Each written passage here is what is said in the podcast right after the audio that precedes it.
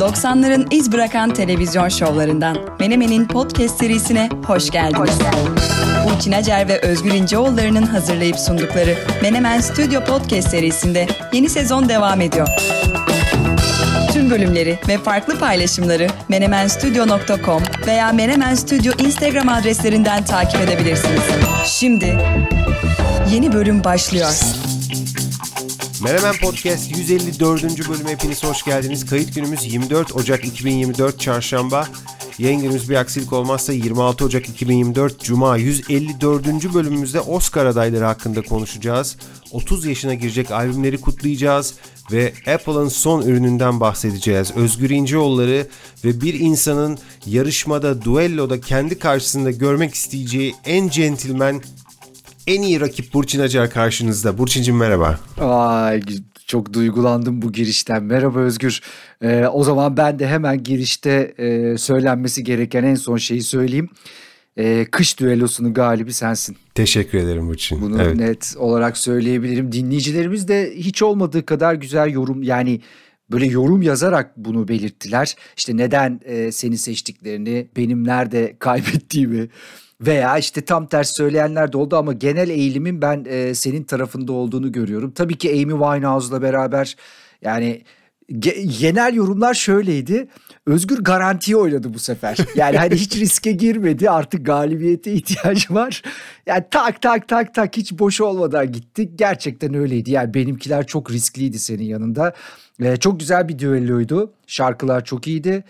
E, artık... Ne yapacağız? Bir daha ne var? Bir de bahar düellomuz mu var? Doğru. Ee, ben de genel perspektifimden değerlendirmemi yapayım. Ee, evet, geçtiğimiz bölümümüzde dört tane, dört ayrı on yıldan kış parçalarını seçtik, karşılıklı masaya koyduk ve düello yaptık. Ee, ve işte Burçin sağ olsun ana konularımıza geçmeden önce geçen bölümün düellosunu, kimin kazandığını açıkladı. Evet, sizlerden gelen mesajlarla, Instagram üzerinden ve e-mail adresimize gelen görüşlerle kış parçaları düellomuzun kazananı ben oldum. Mevsimler serisinde durumu iki bire getirdim. Bunu başardım. Gerçekten Burçin'in geçen bölümde söylediği gibi bence, yani bilmiyorum, kıran kırana bir düello oldu ki bunu görüşlerden, gelen fikirlerden de anlamış olduk. Biz öyle hissetmiştik zaten kaydı kapatırken de, bu gelen görüşler de bunu doğruladı. İki taraf farklı stratejilerle ilerledi. Burçin böyle daha yoğun bir şekilde e, rock ve alternatif müzik sahnesinden ve çoğunluğunu İngiliz grupların oluşturduğu bir seçkiyle karşımıza çıktı. Stratejisi buydu. Ben biraz daha e, pop müziğe yer verdim seçimlerimde. Hatta bir tanesini Türkçe pop'tan seçtim. Orada bir risk aldım. Bazı dinleyicilerimizin yazdığı gibi maç orada bitti. Bazı dinleyicilerimiz için de orada başladı. doksanlardı bu. Ama her şekilde ben çok keyif aldım Burçin. Hem nostalji oldu, hem harika evet, bir evet. müzik sohbeti oldu. Heyecanlı da bir düello olmuş oldu. Evet, Mart sonunda e, mevsimler serimizi ilkbahar şarkılarıyla sona erdirebiliriz. E, seni geçtiğimiz bölüm için, düellomuz için tebrik ediyorum. Sana dediğim gibi, yani geçen bölümde de söyledim, sana yenilseydim de üzülmezdim.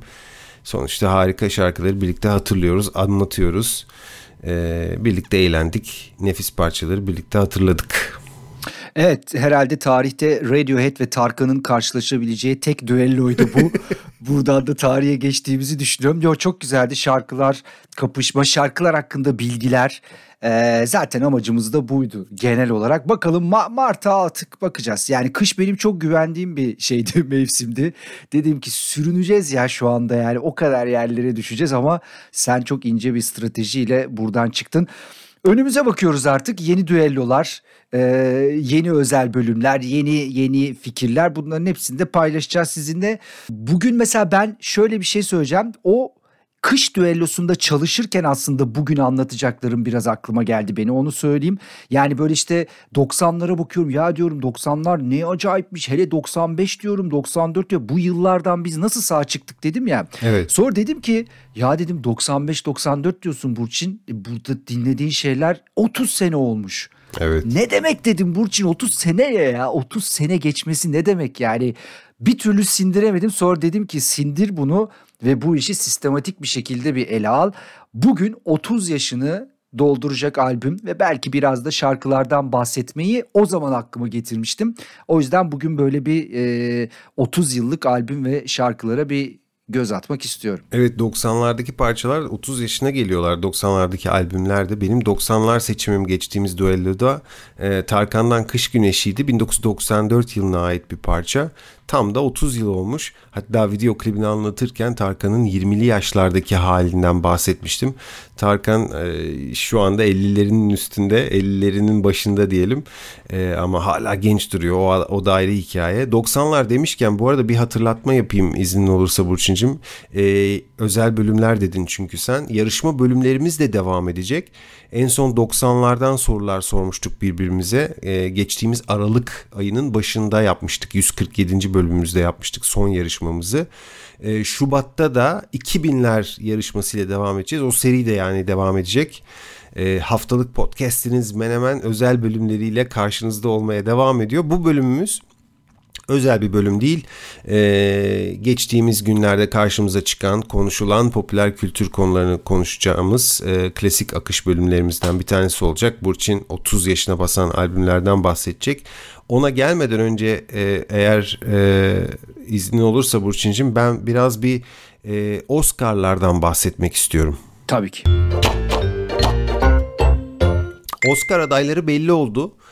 Siz bu bölümü dinlediğinizde zaten haberin üzerinden birkaç günde geçmiş olacak ama yine de göze çarpan bir iki önemli konuya, adaylara, detaylara bir bakmak lazım diye düşünüyoruz. Aslında Oscar'lara geçmeden önce ilginç bir ödül töreni var Burçin'cim ve genelde de Oscar'lar konuşulurken o da hep böyle bir karşısına komedi olarak konur. The Razzies diye bir ödül ödül töreni, biliyor musun bunu? Tabii tabii, ahududu. Evet. Altın ahududu ödülleri. Evet, tam adı Golden Raspberry Awards. Yani altın ahududu ödülleri. Oscar'ların tersi yani. İşte en kötülere veriyorlar bu ödülü. Onun adayları da belli olmuş. Çok kısa onlardan bahsedelim çünkü hani o hakikaten biraz komedi bir durum. Expendables dört diye bir film vardı geçtiğimiz e, yıl. O filmi yedi dalda Altın Ahududu'ya aday yapmışlar. Bu böyle bir seri film, aksiyon serisi. İşte e, Sylvester Stallone var, işte birçok ünlü oyuncu var, bayağı geniş bir kadro. E, The Exorcist Believer diye bir film vardı yine geçtiğimiz sene. O da beş dalda aday olmuş. Russell Crowe oynuyordu. The Exorcist, inatla bir Exorcist filmi yapılıyor yani. ee, yine beş dalda Winnie the Pooh Blood and Honey diye bir film var. Bundan bahsetmiştin sen galiba. Winnie the Pooh karakteri hani kamu malı oldu ya. Evet, işte evet. Karakteri aldılar, kötü bir film yapmışlar diye algılıyorum bu olayı. Çünkü beş dalda e, Razzies adayı olmuş. İki tane de süper kahraman filmi e, dörder dalda en kötülere aday olmuşlar. D C'nin işte Shazam Fury of Gods filmi, bir de Marvel'ın Ant-Man and the Wasp Quantumania filmi. Bu arada tamam, şimdi hani bu ödüller komik ama bir yandan da işte bazı skandallara da yol açtı zamanında. Mesela geçen yıl bir olay oldu, onu hatırlatayım. Ee, e, Ryan Kiara Armstrong diye bir oyuncu, on beş bu en kötü kadın oyuncu ödülünü on bir yaşındaki bir çocuk oyuncuya verdiler. İşte demin ismini söylediğim oyuncuya verdiler ve büyük eleştiri geldi yani bu ödülü organize edenlere. Sonra da onlar bir özür yayınladılar. Dediler ki yani amacımız sonuçta hiçbir oyuncunun, özellikle de genç bir oyuncunun, bu, bu durumda hatta bir çocuk oyuncunun kariyerine engel olmak değil dediler. Ama bu tabii ne kadar inandırıcı oldu tartışılır. En kötü e, oyuncu e, kategorilerinde bu sene şey varmış. Jennifer Lopez e, ve Jason Statham varmış. E, Russell Crowe da varmış. Yani şimdi bunlar hadi tabii o kadar büyük isimler ki altın ahududu diye aday olduğu zaman hani gülüp geçebilir muhtemelen ama ki zaten hani Russell Crowe üç sene aday oldu üst üste Oscar'a. E, birini de kazandı yani. Dolayısıyla Oscar'a olan bir adamın hani Razzies'e aday olması onu Ee, çok etkilemez ama on bir yaşındaki bir çocuktan ne istiyorsun değil mi? Hani neden bir travma yaşatıyorsun çocuğa? Böyle saçmalıklar da var yani sinema endüstrisinde. Ee, ilginç bir iki not var Razzies ile ilgili. Mesela en çok Sylvester Stallone kazanmış. on tane Razzie vermişler ona. Rekor ondaymış. on kez en kötü oyuncu seçilmiş. O da kesin her seferinde gülmüştür diye tahmin ediyorum. Bir de Aerosmith'in Ee, Armageddon filmindeki parçası I Don't Wanna Miss A Thing hem en kötü orijinal şarkı Razzie ödülüne hem de en iyi orijinal şarkı Oscar'ına aday gösterilmiş aynı yıl. Ee, bir de bir de ilginç bir şey daha okudum. Onu da söyleyeyim. Sen seviyorsun bu konuyu. EGOT veya İGOT diye bir kulüp var ya. Hmm, evet. İşte Emmy alacaksın, Grammy alacaksın, Oscar alacaksın, bir de Tony alacaksın. İşte dört ödülde kazanırsan bu böyle bu e, kulübe girmiş sayılıyorsun. Bir de Regot diye bir Regot diye bir kulüp var. Bu dördünü alacaksın, bu dört büyük ödülü kazanacaksın. Bir de Rezi al- alacaksın. Bu kulübün var tek, mı kimse? Tek bir tane üyesi varmış Burçincim. Bir tane besteci. Ee, Disney filmlerinde kullanılan şarkıların, çok güzel şarkıların bestecisi Alan Menken e, Regot kulübünün tek üyesiymiş. Bir tane de Razzie vermişler adama. Enteresan. Bu arada en son Regot kim oldu? Elton John galiba, değil mi? Bravo. Elton John. Emmy, e, Emmy kazandı değil mi? Tabii. E, en son kazandı ve en son ego, Egot'umuz bir sör oldu. Onu da belirtmiş olalım. Galiba orada on beş yirmi tane isim var. Yani bu John Legend falan da var. Bu dördünü de birden kazanmış. Yani on dokuz yirmi galiba o civarlarda. Evet, evet. Ama Regot bir tane var. Alan Menken. Şimdi Oscar'lara gelirsek aslında sürpriz olmayan birçok şey var ama sürprizler de var. Mesela Oppenheimer'ın on üç dalda aday olması kimse için sürpriz olmadı herhalde ama mesela Poor Things filminin on bir dalda adaylığı biraz sürpriz oldu. Martin Scorsese'nin filmi Killers of the Flower Moon on adaylıkla bu iki filmi izledi. Barbie sekiz adaylık kazandı. O da sürpriz olmadı ama mesela burada da yönetmeninin ve başrol oyuncusunun aday gösterilmemesi sürpriz oldu. Martin Scorsese dedim. O mesela seksen bir yaşında en iyi yönetmen dalında aday oldu. Yaşayan en yaşlı yönetmen oldu bu, bu dalda aday olarak. Eee Büyük olasılıkla Christopher Nolan'a kaybedecek Martin Scorsese. Zaten Oppenheimer'ın en az aday olduğu on üç kategoriden yarısını toplayacağına kesin gözüyle bakılıyor. İşte Cillian Murphy deniyor. İşte Christopher Nolan, Robert Downey Junior, müzikle Ludwig Göransson. Emily Blunt da alabilir. İşte en iyi film, en iyi senaryo, ses, prodüksiyon tasarımı vesaire bunları götüreceğini düşünüyorum. Ee, son olarak şunu da söyleyeyim, ee, sonra varsa senden görüşlerini alayım. Ee, Martin Scorsese'nin ve Yorgos Lanthimos'un filmlerini henüz izleyemedim. Çok merak ediyorum. Bu iki filmi e, yani toplamda burada yirmi bir tane adaylık var bu iki filmde. Ee, gerçekten e, bir an önce izlemek istiyorum. Ben şeyi seyrettim. Killers of the Flower Moon'u seyrettim. Ee, çok da beğendim. Zaten mesela şimdi oradaki kadın oyuncu en iyi kadın oyuncu kategorisinde aday. Ee, Lily Gladstone'du galiba. Ve ilk defa bir Kızılderili aday oldu Oscar'a. Böyle bir e, ekstra bir bilgi ya da başarı da var filmde. Ama Leonardo DiCaprio aday olamadı yine. Bence çok da iyiydi bu arada, söyleyeyim. Yani Leonardo DiCaprio e, b- bence mesela... hemen hemen her filminde o filmle ilgili bambaşka bir karaktere bürünebilen çok çok iyi bir oyuncu.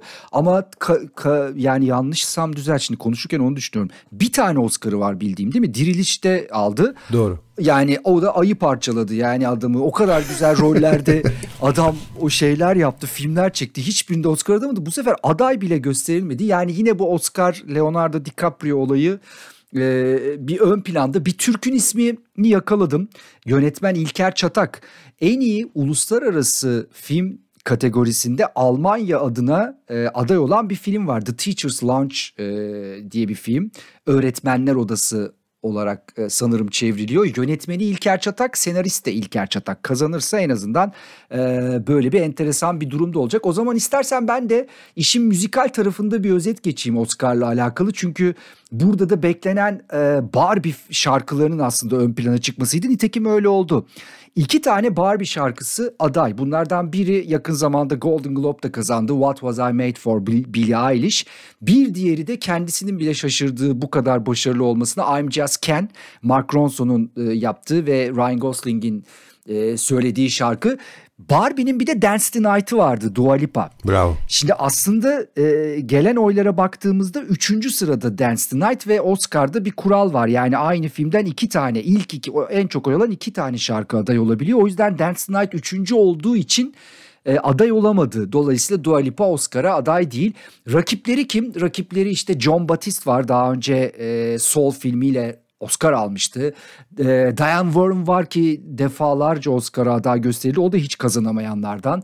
E, onun dışında bu Killers of the Flower Moon'dan bir şarkı var. E, biraz böyle Kızılderili dilinde enteresan bir şarkı. Ama burada ya büyük ihtimalle Billie Eilish kazanacak ve en genç iki Oscar kazanan kişi olarak da tarihe geçebilir. Daha önce de kazandı. Yani Billie Eilish'i burada kim geçebilir bilmiyorum. Yani çok çok sürpriz olur Billie Eilish'i geçmeleri. Film müziklerine baktığımızda e, burada da yine bir muhtemel bir e, galip var. Ludwig Göransson muhtemelen Oppenheimer'ın müziğiyle burada ödül alabilir. Üçüncü defa aday oluyor. Bunlardan bir tanesi de almıştı. Black Panther'le almıştı. E, Wakanda Forever'la da aday olmuştu. Ölümü yani müzikleri yaptıktan sonra aday göster... Yani şöyle diyeyim, yanlış ifade ettim. Hayatını kaybettikten sonra bu adaylıklar geldi. Robbie Robertson, Killers of the Flower Moon'un müziğini yapan kişi. O da e, film müzikleri kategorisinde aday. E, American Fiction'dan biraz jazzy soundlarla sen seversin Laura Cartman aday. Ee, onun da ilk Oscar adaylığı ve tabii ki değişmez isimlerden biri. Bak bir yaşlı da ben söylüyorum, hatta üste çıkıyorum.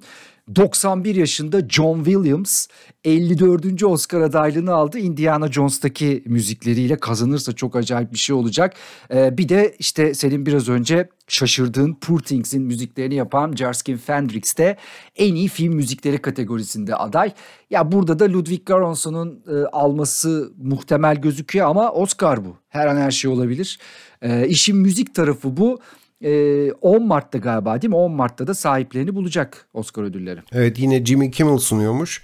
Bu arada ben hani Ludwig'in ve Billie'nin Oscar'larını yüzde doksan dokuz görüyorum. Billie'nin gerçekten yani başarısı büyük. No Time to Die iki bin yirmi iki e, ve bunun üstüne iki sene sadece iki sene sonra e, yani en büyük favori, en büyük aday ola, olduğu düşünülen e, yeni şarkısı What Was I Made For iki bin yirmi dört. Yani e, iki kere aday oluyorsun, iki sene arayla ve ikisini de kazanıyorsun. Bu yaşta müthiş bir başarı gerçekten. Özgür. Şimdi geçen hafta kış düellosuna çalışırken işte doksanlara girdim, dedim benim olayım doksanlar. Tabii işin içinden çıkamadım, tek şarkı seçmek zor oldu ama orada dediğim gibi özellikle doksan dört ve doksan beş senesi tekrar ilgimi çekti. Müthiş şarkıların çıktığı, çok iyi albümlerin çıktığı iki, iki sene ee, ve tabii onları çalışırken bir anda şunu aydım, otuz sene. Yani bu güzel dediğim, işte benim hayatımda çok yer ettiğini söylediğim albüm ve şarkılar çıkalı otuz sene olmuş. Bir hafif sarstı beni. Şöyle bir durdum, düşündüm, düşündüm, boş boş baktım. Sonra bir kendime geldim. Dur dedim ya, tamam bunu dinleyicilerimize paylaşalım. Yani bu sene otuzuncu yaşını kutlayan albümler ve birkaç tane de şarkı. Bunlardan bazıları belki sizi şaşırtabilir veya vay vay vay bu şarkı çıkalı otuz sene, bu albüm çıkalı otuz sene mi olmuş da dedirtebilir. Şimdi doksan dört yılı aslında müzikal açıdan çok da enteresan bir yıl. doksan dört doksan beş aslında ama hadi biz doksan dörde fokuslanalım. Ee, şimdi doksanların ortası, mesela hip hop'a bakalım, müzik türlerine bakalım. Hip hop'ta böyle bir dönüşümün olduğu zaman işte West Coast var. Ezici bir üstünlükle Amerika'da hip hop'u domine ediyor ve yani hip hop'un kralıdır West Coast. Daha sonra doksanların işte ortası doksan dört yılı New York'ta iki tane dönüm noktası olabilecek e, albüm çıkıyor. Bunlardan biri Nez'in Illmatic albümü, bir diğeri de Notorious B I G'nin Ready to Die albümü. Hala bugün bile bu albümler hip hop tarihinin hani en iyi elli albüm, yüz albüm falan sayıldığı zaman bu iki albüm genelde de ilk onda karşımıza çıkar. Dolayısıyla Nez ve Notorious B I G bu doksanların ortası ve bu iki albümün çıkışı da doksan dört yılı. doksan dört yılında Amerika'da hip hop'ta West Coast'un belki de o üstünlüğünü bitiren adımları attılar. O yüzden çok önemli. Yine doksan dörde bakalım, müzik türleri dedim. R and B R and B de çok müthiş bir sene geçiriyor. Mesela şu anda artık klasik olarak saydığımız, işte yakında Super Bowl'da devre arasında sahne alacak Usher'ın ilk albümü doksan dörtte çıkıyor. E, Brandy ilk albümünü doksan dörtte çıkarıyor. Bunlar R and B'nin önemli isimleri. Veya dönelim şu anda belki yeni nesil daha az tanıyor ama yani bu müziğin en önemli köklerinden biridir Boyz two Men. İşte en büyük hitleri I'll Make Love To You, sen seversin Boyz two Men. E, ikinci albümlerindeydi. Onu da doksan dört yılında çıkardı. Yine bu müzik türündeki seriye baktığımızda mesela T L C. T L C doksanların ortasının en popüler gruplarından biriydi. Ve R and B'nin gerçekten en sağlam gruplarından biri Crazy Sexy Cool. İçinde Creep gibi... Yani çok güzel bir şarkı vardır. Bütün bunlar doksan dört yılında çıktı ve bugün otuz yaşında. Dediğim gibi hip hop ve R and B'de böyle dönüşümlerin olduğu, yeni yeni parlamaların olduğu bir sene. Başka müzik türlerine bakalım. Mesela doksan dört yılının şöyle bir özelliği var. sekiz Nisan bin dokuz yüz doksan dört. Ne olmuş olabilir Özgür? sekiz Nisan bin dokuz yüz doksan dört. Bilmiyorum. Kurt Cobain'in intiharı. Yani doksan dört, şimdi bu tabii ki çok büyük bir müzik insanının hayatını kaybetmesi ama aynı zamanda da grunge'ın bir anda tepetaklak olması. Yani şöyle hatırlayalım, grunge müzik çıktı ve her tarafta çalıyordu. Bütün dünyayı domine ediyordu. En popüler, en hakim müzik türüydü ve Kurt Cobain'in intiharından sonra işler değişti. Ama tabii o tarihe baktığımızda doksan dörtte mesela Pearl Jam'in Vitalogy albümü var ki müthiş bir albümdür. Arşivimin en iyi, en güzel ürünlerinden bir tanesidir. Çıkışı doksan dört, otuz sene olmuş Pearl Jam. Yine grunge müziğin böyle babaları var. Mesela Alice in Chains, işte e, Jar of Flies'ı çıkarmış doksan dört yılında. Devam edelim, Stone Temple Pilots, Soundgarden ya. Soundgarden'ın Super Unknown albümü doksan dört yılında çıktı. Bugün otuz yaşında. İçinde olağanüstü şarkılar vardır. Şimdi grunge azaldı. Peki yerini ne kaplıyor? Şimdi rock müzik doksanların ortasında çok popüler. Dolayısıyla biliyorsun evren boşluk kaldırmaz. Grunge gitti, bir yandan bir an, bir, bir taraftan radyo rock devreye girdi. Yani hmm. hatırlayalım, bizim de radyoculuk yaptığımız o dönemlerde çok çaldığımız işte Hootie and the Blowfish. Bunlar böyle Amerikan rock denir, biraz modern rock da denir ama radyolarda çok rahat çalınabilecek şarkılar yaparlar. İşte They Might Be Giants mesela, Blues Traveler. Oo, evet. O dönem çok çal- çalıyorduk onların şarkıları. Bunların hepsi doksan dört yılında çıkış yaptılar ve bugün itibariyle otuz yaşlarını kutluyorlar. They Matthews Band mesela, They Matthews Band'in en önemli e, şarkıları ve albümü doksan dört yılı çıkışlıdır. Şimdi bu bu ekip geldi, grunge gitti, bu ekip geldi ama rock müziğin türevleriyle ilgili çok önemli bir değişim daha oldu. Punk. Yani bugün punk'ı belki o kadar fazla konuşmuyoruz ya da punk dediğimiz zaman aklımıza e, işte İngiltere geliyor ve İngiltere'nin o tarihi punk kökeni geliyor ama doksanların ortasında baya baya punk albümleri çıkıyordu ve çok da popüler oluyordu. Bence bunların en önde geleni ve galiba doksan dört yılının belki de yani en müthiş çıkışlarından biri Green Day. Green Day'in Dookie albümü. Müthiş bir albümdür. Yine bak aynı dönemde hemen peş peşe çıktılar. Offspring'in Smash albümü. Şimdi bu iki albümü bugün mesela hiç haberdar olmayanlar dinlesinler, baya sert bulurlar. Ama şöyle söyleyelim, o zaman mainstream'di, yani popüler kültürün tam ortasındaydı. Yani Offspring şarkılarını falan bayağı marş gibi söylüyordu insanlar veya Green Day şarkılarını. Dolayısıyla punk için de belki de en böyle e, altın zamanlardan bir tanesiydi doksanların ortası. Hatta ve hatta grunge gitti ama yerine her yerden akımlar geldi. Mesela new metal patlaması ki Korn, yani Korn çok önemli bir gruptur. Kaliforniya çıkışlı, kendi isimlerini taşıyan ilk albümlerini ne zaman çıkardılar? doksan dört yılında. Yani new metal'in, punk'ın, modern rock'ın, grunge'ın boşluğunu böyle tamamen doldurduğu bir zaman. Peki bu kadar mı? Yani burada bu tarafta punk almış başını gitmiş, nu metal, radyo rock'ı, İngilizler boş mu durur? İngilizlerde de iki grup var biliyorsun. Oasis, Blur. Oasis'in Definitely Maybe ve Blur'ın Park Life albümleri doksan dört çıkıştı. Bu da mı tesadüf? Yani bir tarafta işte Amerika kıtasında bunlar olurken Avrupa kıtasında, İngiltere'de zaten şimdi Oasis'in Definitely Maybe ve Blur'ın Park Life albümü. Yani şarkılara bakalım, işte Girls and Boys. Blur'de işte hmm. End of Century, To The End, Oasis'e bakalım, Live Forever gibi, işte Supersonic gibi müthiş şarkılar. Yani bunun bir adım sonrasında çok iyi hatırlarız, yani o dönemi yaşayanlar bilir, Oasis'le Blur böyle Fener Galatasaray gibi kapışıyordu. Yani o ona laf söylüyor, bu buna laf söylüyor, o ona laf sokuyor falan. Onun böyle bir adım öncesidir, öncesidir bu Definitely Maybe ve Park Life zamanları.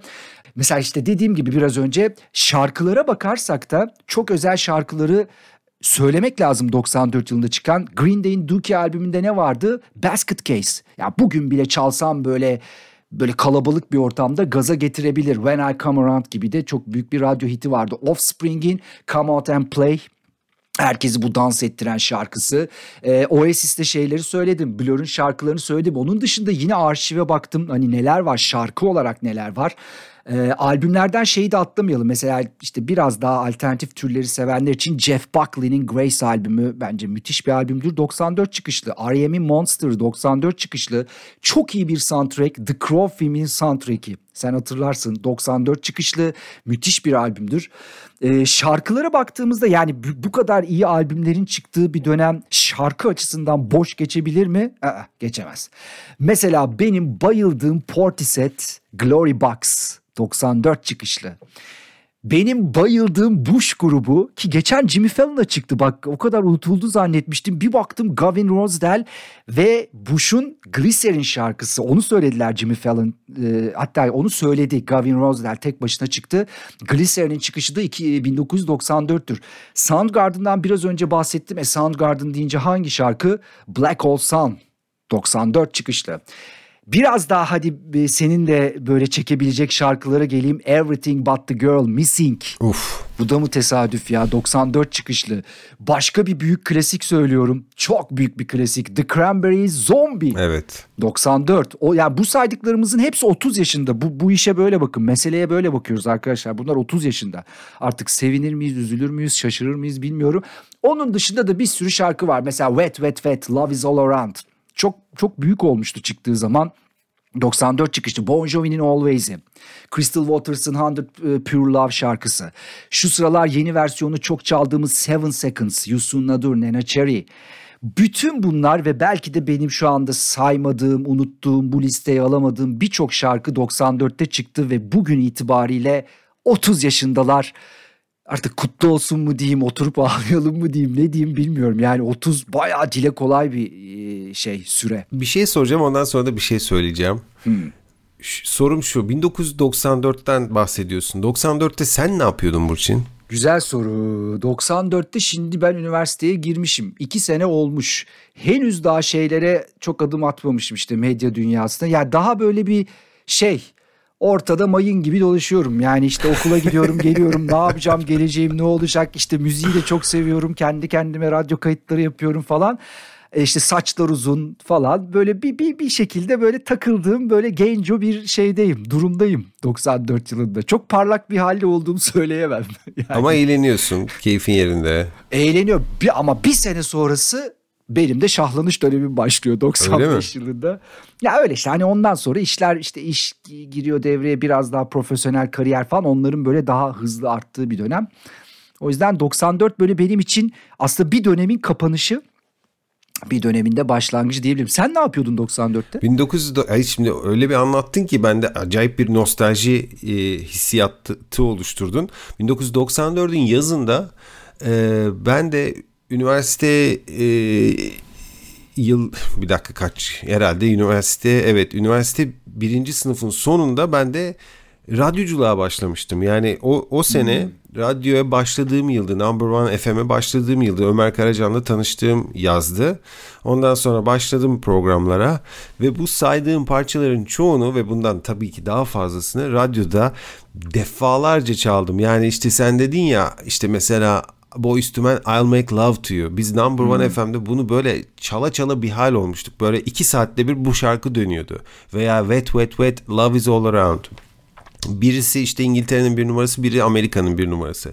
İşte Endless Love, Mar- Mariah Carey, Luther Vandross düeti, Zombie The Cranberries, işte ne bileyim John Mellencamp'in Wild Night parçası, Black Hole Sun dediğin gibi, Madonna'nın Secret parçası.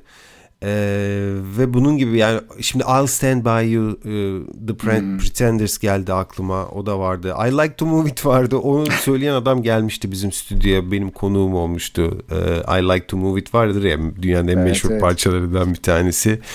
Ee, gerçekten inanılmaz bir nostalji oldu. Bu arada bahsettiğimiz isimlerin de maalesef bir kısmı aramızda değil. Yani The Cranberries'in evet. solisti Dolores O'Riordan'dan tut...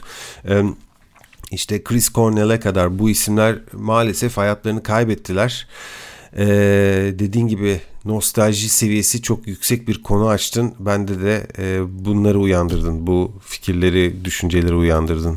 O zaman sen şimdi ikimiz de söyledik. Ben merak ediyorum dinleyicilerimizin, çünkü bizimle aynı dönemleri yaşayan çok dinleyicimiz var biliyorum. Ee, sık sık bize ulaşıyorlar, yazıyorlar. O, siz doksan dört yılında ne yapıyordunuz? Ha. Bir böyle bir, bir bir cümle, bir paragraf yazar mısınız? Yani biz ne yapıyorduk o arada? İşte ben mesela işte üniversite falan, böyle dediğim gibi mayın gibi dolaşıyorum. Özgür biraz daha bilinçli olarak bir kariyere adım atmış. Siz ne yapıyorsunuz o arada? Yani doksan dört yılında ne yapıyorsunuz? Şöyle yazın bir bir cümle, bir paragraf. Bir anlayalım bakalım da nasıl geçmiş doksanlarımız gerçekten. Bununla alakalı tabii yani doksanlar mesela seneye de doksan beş yaptığımızda göreceğiz ki doksan beş de çok acayip bir sene, ama onun için daha bir senemiz var henüz. otuzu bir sindirelim. Peki sana bir şarkı soracağım. Onu hatırlar mısın bilmiyorum. Böyle hani One Hit Wonder derler ya. Ha. Aswad diye bir grup vardı. Shine. Shine diye şarkı. Hatırlıyor musun onu? Evet, hatırlıyorum. Tabii tabii, hatırlamaz mıyım? Doğru, One Hit Wonder değil mi? Başka hiç... Ben herhalde otuz yıldır ilk defa duyuyorum tekrar bu grubu. Yani grup muydu tabii, o gruptu değil mi? Evet evet. Ya da isim gruptu. Eğlenceli bir parçaydı. İşte şey vardı, The Lion King'in parçaları vardı. Can You Feel The Love Tonight, uh, Circle Of Life, uh, Elton John'un parçaları. Yani bunlar böyle dediğim gibi saat başı radyoda çalınıyordu. Artık biraz da bize, yani çalanlara da biraz e, e, baygınlık getirmişti. Tabii tabii I Swear falan filan, böyle All For... Yani bu parçalar dediğim gibi en büyük hitler de o dönemin. Burçin'cim, e, günümüze gelebilir miyiz rica etsem? Hadi gelelim. Hadi gelelim. Daha önce bahsetmiştik, Apple'ın yeni ürünü biraz e, doksanlardan iki bin yirmi üç ne iki bin yirmi üç iki bin yirmi dörde gelelim. E, Apple'ın yeni ürünü siparişlere açıldı. iki bin on beş yılından beri ilk kez yeni bir ürün çıkarıyor Apple şirketi. Bir karma gerçeklik başlığı diyeceğim, öyle tanımlayacağım. Çünkü hani böyle gözlük, kulaklık falan demek biraz sanki ürünü yeterince anlatmıyor gibi geliyor. Vision Pro, bundan dediğim gibi bahsetmiştik. En sonunda çıktı. Fiyatı yüksek, üç bin beş yüz dolar. E, T L'ye çarp vurunca işte herhalde e, ne kadar ediyor Burçin'cim? Sen daha iyi bilirsin bu kur. E, otuz desek evet. e, işte yüz on bin lira gibi bir şey oluyor. E, tabii ki Apple'ın çok büyük bir kullanıcı kitlesi var. Çok büyük hayranları var. Bu, bu kitleye cazip gelecek bir ürün olacak hiç kuşkusuz. Ancak e, bu işin içinde tabii e, biraz olmak gerekiyor. Yani bu iş içinde olanlar, teknolojiyi çok yakından takip edenler bir şeyin altını çiziyorlar. Diyorlar ki e, bakın e, Vision Pro'yu satın almadan önce e, ne tür sanal deneyimlerin mevcut ol, olacağını, olduğunu araştırın diyorlar. E, çünkü birkaç popüler uygulama Vision Pro'ya gelmiyormuş. Hangi popüler uygulamalar? Mesela ben işte Vision Pro'mu alırım, e, kafama takarım, Netflix'imi açarım derseniz burada bir problem olabilir deniyor. Çünkü Netflix, Spotify, YouTube gibi e, popüler uygulamalar, platformlar Vision'a özel bir sürüm yayınlamayacaklarmış. E, ne yapacaksın? İşte bu akış platformlarında yer alan filmleri izlemek için, dizileri izlemek için, şarkıları dinlemek için e, özel uygulamalar yerine işte Safari'yi açacaksın. Safari üzerinden oturum açacaksın. Ondan sonra da işte e, oradan YouTube'u izleyeceğim mesela. Safari üstünden youtube nokta com yazacaksın. Oradan işte videonu izleyeceğim. Ee, Spotify yok ama tabii e, Apple Music var. Bununla beraber Apple T V'nin de hani ön planda ve merkezde olması bekleniyor e, Vision Pro'da. Aynı zamanda Vision'a özgü sürümleri olan ve e, lansman sırasında Apple'ın bu başlığına gidecek çok sayıda uygulamanın olduğunu da doğruladılar. Mesela bunların arasında TikTok var. E, Microsoft Teams var. Hatta seviyorsan Candy Crush da varmış. Dolayısıyla yani bunları kullanabileceksin Vision Pro'da. Yani Vision Pro'nu takıp Microsoft Teams'e girip bir toplantı e, organize edebileceksin. E, Vision Pro için mevcut uygulama listesi dediğim gibi en azından başlangıçta çok zengin görünmüyor. Ama sonuçta Apple'dan bahsediyoruz. Akıllı telefon devriminin tamamını yaratma konusunda hala takdir toplayan iPhone'un sahibi şirketten bahsediyoruz. Apple Vision Pro ile bir risk alıyor belki ama her türlü anlamda e, çok gelişime açık bir alan.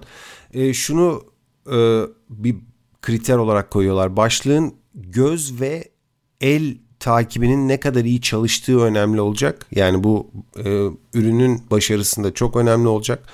E, hatta tabii rahatlık, hani gözüne yüzüne taktığın için rahatlık e, e, bir önem taşıyor. Bir de tabii ne kadar uygulama var bunun içinde. Yani o da çok önemli bir kriter. Yani o da bir başarı kriteri olacak. E, herhangi bir lansman etkinliği yapmayacaklarmış. E, reklam amaçlı ünlü kullanımı da e, gözükmüyor şu anda. Ve analistler diyorlar ki e, Apple bu yıl yaklaşık dört yüz bin adet e, Vision Pro satacak diye tahmin ediyorlar. E, Apple Watch mesela, oradan bir karşılaştırma yapalım. Apple Watch e, ilk çıktığı yıl on iki milyon satmıştı. Ama tabii hani Apple Watch'la Vision Pro bir değil. Sonuçta fiyatları çok farklı iki üründen bahsediyoruz. Kullanımları da çok farklı iki üründen bahsediyoruz. Dolayısıyla hani Apple Watch on iki milyon sattıysa ve Vision Pro dört yüz bin satıyorsa bu başarısızlık anlamına gelmez kesinlikle. Dediğim gibi ön siparişler başlamış. Amerika'da başlamış. Teslim tarihi Mart olarak iletiliyormuş. Ee, yani kullanıcıların e, ilgisi var ürüne. Çünkü mağaza stokları bitmiş. Ee, internet siparişlerinin teslim tarihi de ilk başta Şubat'mış. Şubat başı, sonra Mart'a ertelemişler. Yani bir şekilde bir E, satış var, satış yapıldığı gözüküyor veya stoklar çok çok yüksek değil, o da olabilir ama ben hızlı satış yaptıkları senaryoyu daha olası görüyorum. E, bu arada internetten sipariş verirken de belirli e, şartlar var, şöyle şartlar var mesela ba- kullanıcının başının boyutlarını istiyor istiyorlarmış sipariş verdik verdiğinde. Yani kafanı taraman gerekiyor. Dolayısıyla ona uygun herhalde bir, bir bir boyut geliyor sana ve bir de göz, burası daha ilginç. Göz reçeteni göndermek zorundaymışsın. Yani e, en son işte göz doktorundan aldığın reçeteyi göndermek zorundaymışsın. Herhalde o da e, işte daha net göz, gözüksün diye. Yani satın alma süreci de öyle çok basit, çok hızlı değil anladığım kadarıyla ama buna rağmen Burçin'cim ürün yok şu anda. Yani bu beklenen bir durum. Merak ediyorum ama çok pahalı dediğin gibi, yani üç bin beş yüz dolar e, bu tip bir ürün için bilmiyorum ne kadar uygun, ne kadar biraz niş bir pazara hitap edecek bu şekilde. Ama şeyler söylenmişti daha bu ilk çıktığında Vision Pro'nun e, işte böyle bir bin beş yüz iki bin dolarlık başka bir versiyonunun, bazı özelliklerinin olmadığı versiyonlarının çıkabileceği söylenmişti. Çünkü gerçekten tek başına bu ürün E, piyasanın en pahalılarından bir tanesi oluyor. Yani mesela şeyle, Oculus'la falan bu fiyatla mücadele etmesi zor. O yüzden de birkaç tane versiyon çıkacağı söyleniyor. Ben de şeylere baktım. İşte bu o e, on dokuz Ocak'tı galiba, işte ön siparişi açıldı. E, aşağı yukarı tahminler yüz altmış yüz seksen bin arasında bir ön sipariş aldığı söyleniyor e, Vision Pro'nun. iki Şubat'ta da fiziki olarak mağazalarda satılmaya başlanacak. Ondan sonra biraz daha tablo tabii netleşecek. Bir de tabii şeyler de konuşulmaya başladı şimdiden. Şimdi bunu alıyorsun, işte üç bin beş yüz dolar iyi bir para veriyorsun. Tamiri, yani herhangi bir şey olduğu zaman bunun tamiri ne kadar olacak? Ya bu işte otomobil gibi düşün, hani lüks araba tamiri de lüks işte falan filan. Hani lüks bir ürüne yatırım yaptığın zaman, para verdiğin zaman onunla beraber diğer giderler de diğerlerine göre daha fazla oluyor. Bütün bunlara rağmen ben yine de çok ilgi göreceğini düşünüyorum. Senin de dediğin gibi genel tahminler bu sene bir beş yüz bine yaklaşabileceği, satışların beş yüz bine yaklaşabileceği söyleniyor. Denemeyi de çok istiyorum, ne yalan söyleyeyim. Yani çünkü ben mesela şey Oculus'u denedim. Evet, güzel. Ee, işte bir tane telefon takılan bir versiyon denedim, bir V R başlığı. O, o hiç iyi değildi. Yani hem dengesiz hem böyle bir tam havayı vermiyor. Oculus fena değil ama yine de hepsini uzun süreli kullandığın zaman böyle bir şey yaratıyor. Böyle bir durumda, dengede, duruşta, bakışta bir sıkıntı yaratıyor. Bir de ağırlık yapıyor abi kafada. Ya da benim kafamı taşıyamadı, bilemiyorum. Şimdi bu, o yüzden mesela bu Vision Pro'nun işte kafa lastiği falan bana çok şeye geliyor. Güzel, ergo, yani bu işleri iyi beceriyor zaten Apple, bu Pro Max'teki gibi.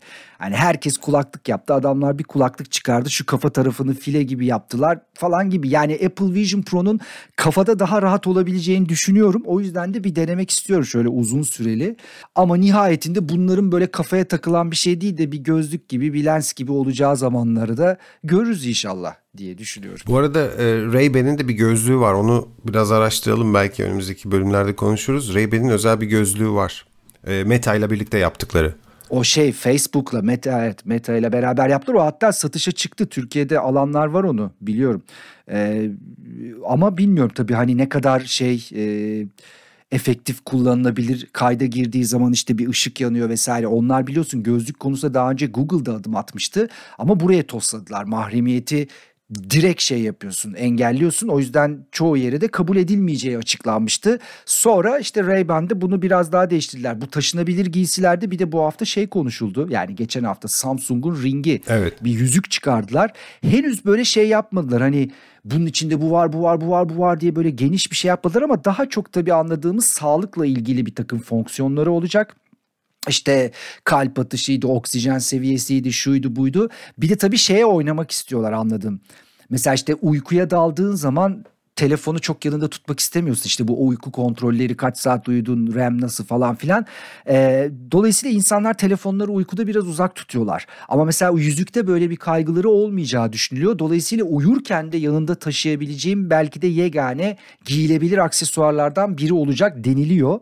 Ee, hatta birkaç rengi falan çıkacak. Bu yüzük işinin e, hızlı gidebileceğini düşünüyorum. Eğer fiyat avantajı olursa. Çünkü çok basit, kullanımı da basit, taşıması da basit. İşte telefon gibi, işte V R gözlük gibi falan ekstra bir çaba sarf etmiyorsun.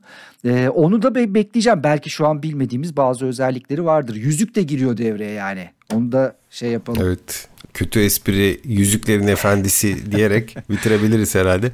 Evet, e, Oscar'larla başladık. otuz yıl öncesine gittik. doksan dört yılında çıkan albümler, şarkılardan bahsettik ve tekrar günümüze Apple e, Apple'ın yeni ürünü Vision Pro'ya geldik. Kapatabiliriz Burçinciğim. Var mı bir şey? Gayet iyi bir gündemdi. Peki, güzel bir gündemdi. Teşekkür ediyoruz. yüz elli, yüz elli dördüncü bölümümüzü kapatıyoruz. Bizi dinlediğiniz için teşekkür ediyoruz. Bir sonraki bölümde tekrar buluşmak dileğiyle. Hoşçakalın. Görüşmek üzere.